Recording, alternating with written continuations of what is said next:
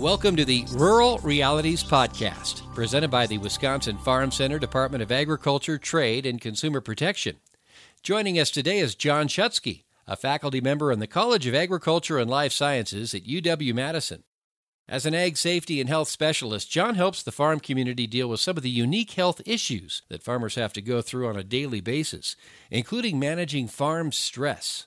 And as we hear from John, it's something he credits back to when he was a farm kid. As an agricultural safety and health specialist, I really always think back almost on a daily basis to my upbringing. I'm almost 60 years old now, but I still consider myself to be a farm kid and watching some of the struggles that my parents and family went through back in the early 1980s with the farm crisis back then. I really hearken back to the, those experiences with all of the work I do the other thing I want to just mention to you, I in my professor role at the university, I teach a class in design for agricultural engineers. So I help our young students design tractors and farm machines and um, irrigation systems and really any type of technology that needs engineering work in the agricultural field. So so you're going to hear me talk about a lot of different analogies. I think about farm stress I think about our brain and body working together like a machine and some of those kinds of things. So I'm just going to ask you up front to excuse some of my analogies. Um, I want to start out though by by talking a little bit about what I want to cover. I want to talk about what stress is, how we find ourselves in this really nasty, negative, toxic cycle of chronic stress, which can be really hard to break and I'm going to talk about like what what are what are the throttles that fuel the stress response? And then I also want to talk about like okay what are the tools in the toolbox so that if I want to throttle down or or uh, remove some of the fuel what are the tools I need to have in my toolbox to be able to do that effectively? And just like going out and doing any type of repair on a piece of farm machinery, You'd never dream of heading out to the field to do a major repair and just bringing one tool, you know, just bringing the 9 16 box end wrench. You're going to need more than that. And stress is the same way. Breaking this chronic stress cycle takes a whole collection of tools in your toolbox. So today I'm going to talk about some of those that are the most important. But let me let me start out and talk about our body as a machine and let me talk about why we experience stress. And I want to take you back 100,000 years ago and say that our bodies are lucky that we evolved the way that we did. If you go back 100,000 years ago to the days of cavemen and cave women, if a caveman was out hunting and encountered a, a saber toothed tiger, it's a really good thing that they had a hyperactive stress response. The brain and body, the caveman's brain and body would work together. Blood pressure would go up, the heart would beat faster, that person's uh, pupils would dilate and get bigger to let in as much light and information as possible. And all of these reactions that the brain and body had working together were used to let release some fuel, and the fuel were the hormones of adrenaline and cortisol. So again, we know adrenaline makes heart rate go up, blood pressure goes up, cortisol and adrenaline working together. We have an increase in blood sugar. Lots of different things happen. Our digestive system slows way down so that we can conserve our energy to either fight off the threat or, in many cases, to run away. That takes a lot of energy. And um, so it's a good thing that human beings evolved to have this stress. It, the, the evolution of the stress response has helped human beings to be very adaptable to different environments, to different parts of the planet. And again, it's a good thing that we have the stress response. But what about on a farm? Is a farmer anything like a caveman? Well, no, obviously the threats are super different now. But if you're a modern day farmer, you guys all know the threats that you're facing. You may get a phone call from a lender with really bad news because of the downturn in the farm economy you may get you know a message on your smartphone there's been somebody out in the field a, a, family member or an employee who's been badly hurt you may be faced with a natural disaster a windstorm a tornado a flood a fire um, all of these things serve to generate the same type of response everything kicking into gear the throttle being pulled down you've got the adrenaline and the cortisol that's released to help you to fight off or run away from the threat. So, the good thing is with normal situations and normal circumstances, that stress response kicks in. We, in the short term, we solve the problem, we deal with the threat, and then it's done. And then eventually, over the course of hours, or in some cases, days, or even weeks, our brain and body work together to throttle back the fuel and we go back to some sense of normal and some sense of equilibrium. So, if you could think of that almost like a thermostat, in fact, our brain has little mechanisms called receptors that act as thermostats to throttle back or to, or to dial back the thermostat to, to remove the stress and remove these chemicals from our body. But what happens is if we're dealing with these kinds of responses because of the current situation in farming, and we're dealing with those day after day, week after week, year after year, eventually that stress thermostat can stop working. Or at least it stops working as effectively as it once did. So now we get all stressed out um, but then instead of having our problems go back to baseline, we're now operating um, daily, on a daily basis, day after day, with a lot of this stress fuel, a lot of these hormones still circulating. And we end up then, in some cases, making bad decisions. We know that the stress hormones working together, especially cortisol, affects the front part of the brain that is responsible for really good, smart decision making. So now it's numbed. The frontal part of the brain is numbed we're not making good decisions, or we might not be sleeping really well, which is going to further fuel this cycle. Or we may end up having um, negative or bad communications with our spouse or a parent or another loved one or family member, or it might even be somebody in our community. We have just a really bad, toxic conversation. And these different things that happen because these stress hormones are circulating they just create further stress. And sometimes we find ourselves in like a negative, uh, a vicious, toxic cycle. And that's when we talk about the issue of chronic stress. And if this goes on for a while, or we have frequent bouts where we find ourselves in this vicious cycle, it can become really tough to break out of the cycle. And that's when we begin to get concerned because chronic stress can be very damaging, both um, physically as well as mentally, to our health. And the longer this goes on, the more frequently these cycles occur, the harder it can be to throttle down that fuel. And in worst case situations, this chronic stress can further complicate um, depression, uh, anxiety, and um, ultimately leading to feelings of hopelessness and despair and people feeling like they just don't have a pathway forward.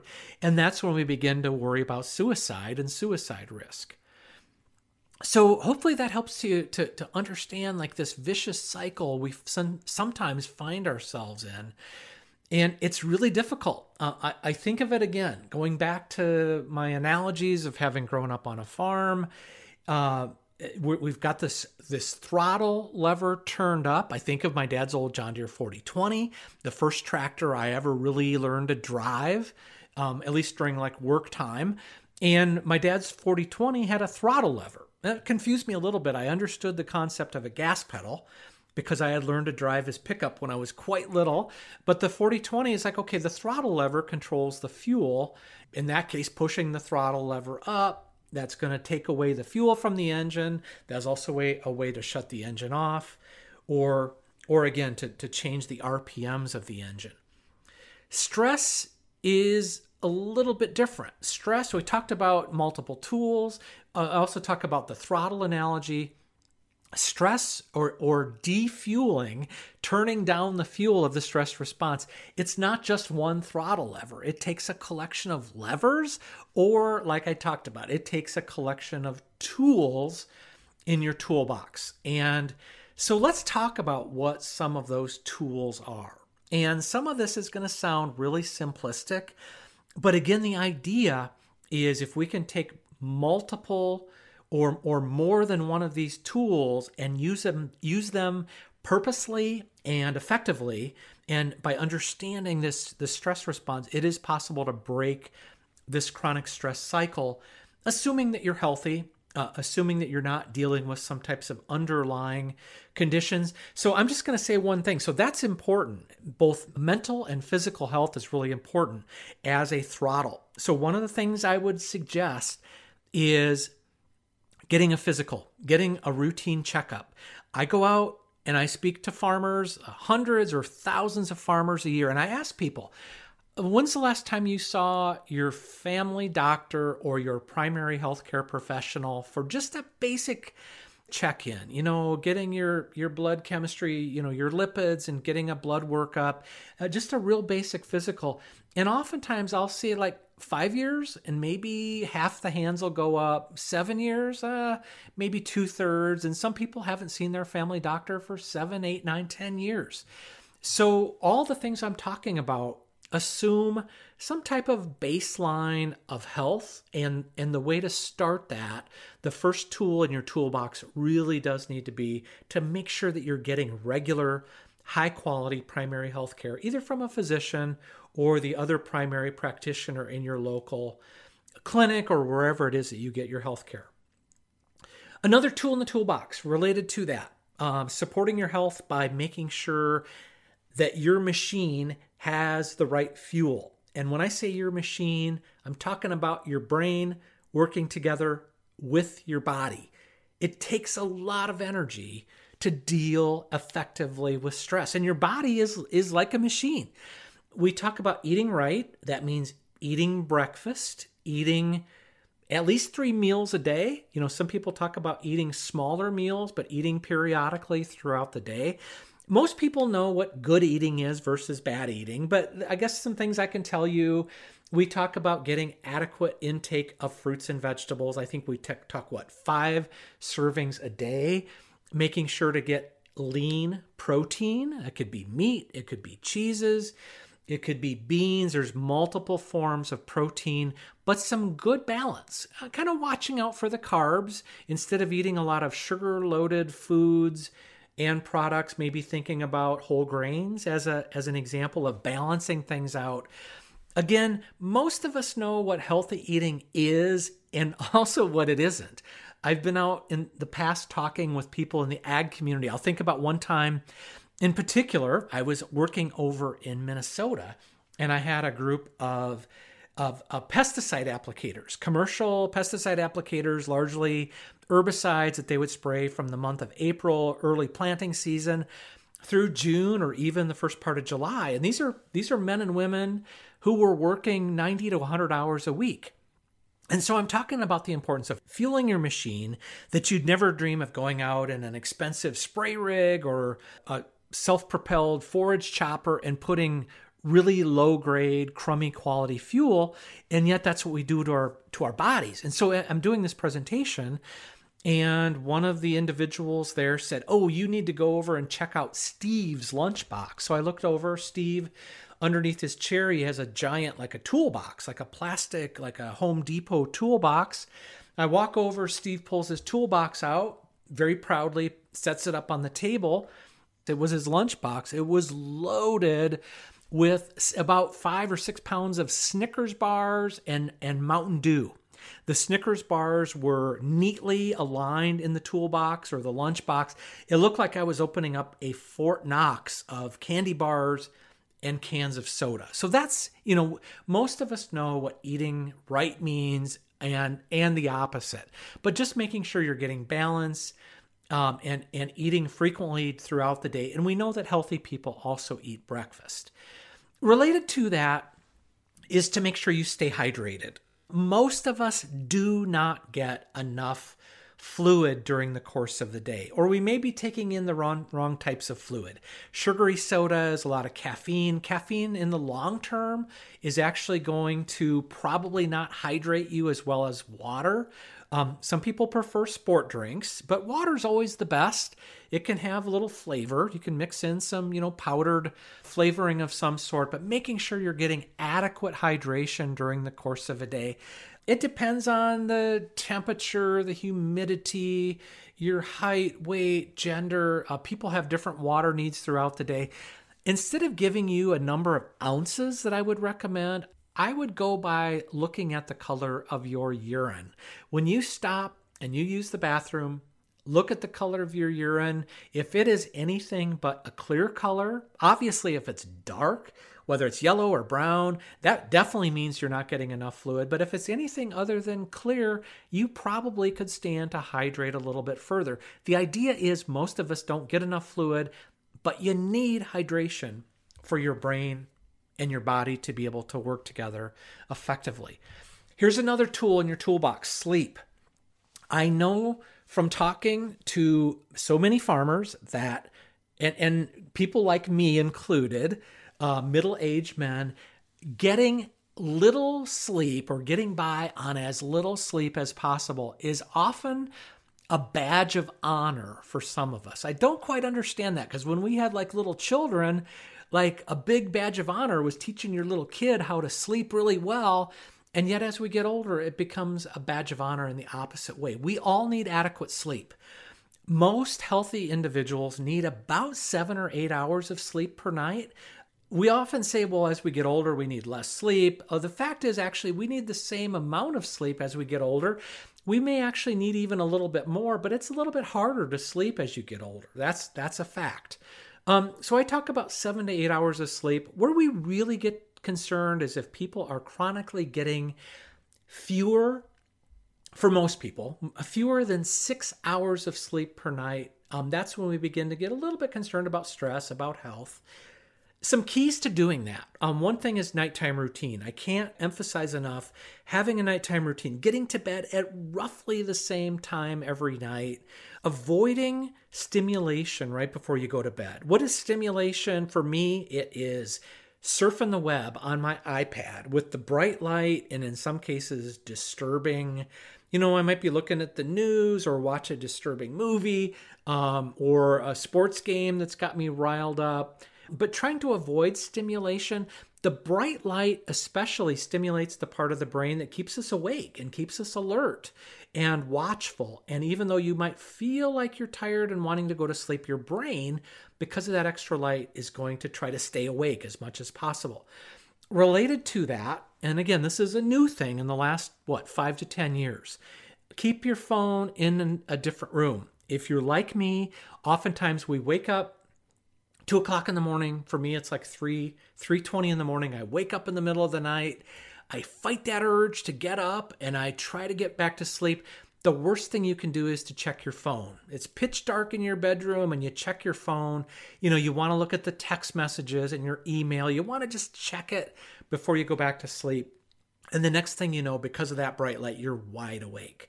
So I now make it a practice to keep my phone in a different room. If I really want to check it, I can, but it helps you to resist that temptation of rolling over in bed, checking your phone, and then having difficulty in getting back to sleep.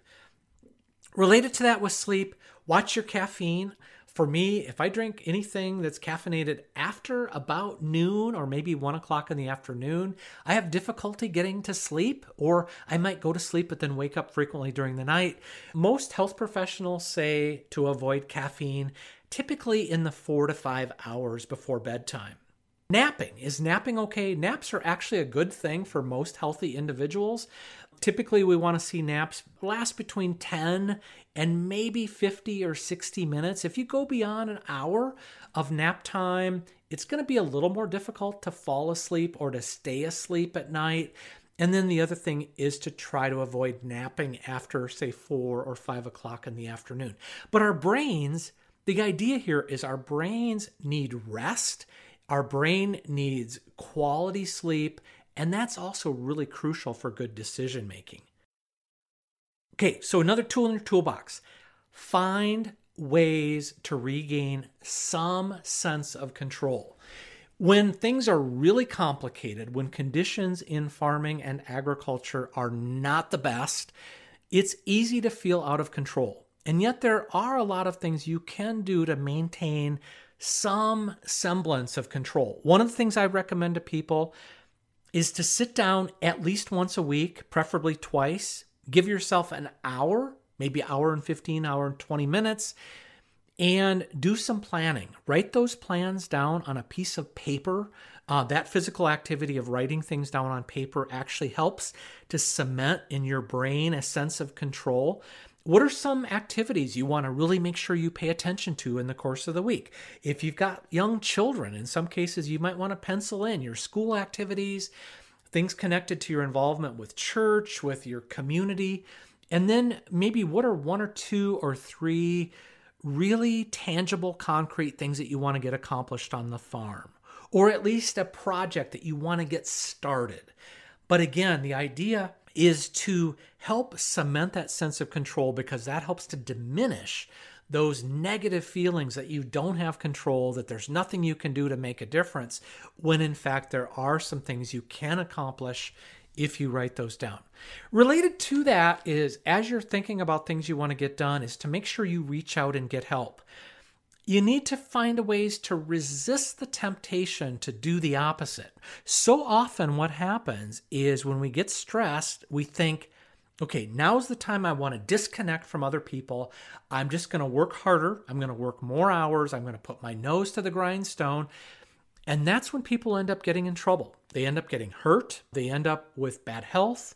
And they end up disconnecting from those people in the community or in their families who they care about the most, it's also the time when they can probably most use the help. So, reaching out to experts and people who may have access to information, ideas, to be able to serve as a sounding board. And again, I want to go back and just reemphasize this is also a good time to reach out and maybe schedule an appointment with your family practice doc or whoever it is that provides you with health care and make that appointment to make sure you get in on a timely fashion and get checked out.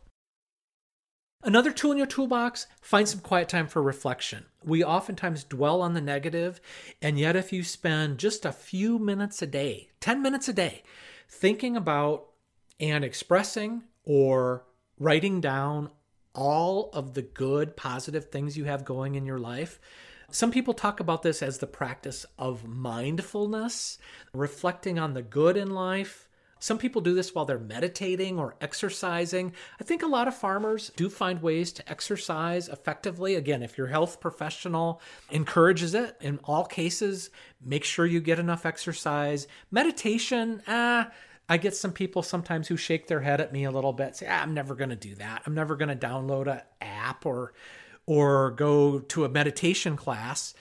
And yet, those are the same people who I often ask the question what is your favorite thing to do over the course of a calendar year? And so often I hear people say, I love deer hunting. I love to sit in a tree stand in the month of November and it's quiet and all I can hear is the snow fall and the wind blow. And sometimes I'll see a deer, sometimes I won't but I love it. And I come out of the tree stand a new person. And my point to them is that's exactly what you're doing. You're taking that quiet time, you're reflecting, you're thinking, you're practicing mindfulness, you're appreciating the good things in your life. And from a health and stress management perspective, it's important we find purposeful ways to do that on a daily basis. Another way to think about that is to maybe go for a walk every day. Get a little bit of light exercise on a daily basis. Going on the 20 minute walk. You know, maybe it's three times a week with your family, with your spouse, with another person. Getting away from work for just 20 minutes can make all the difference in the world. And you might want to include that when you're doing that pre planning at the beginning of the week.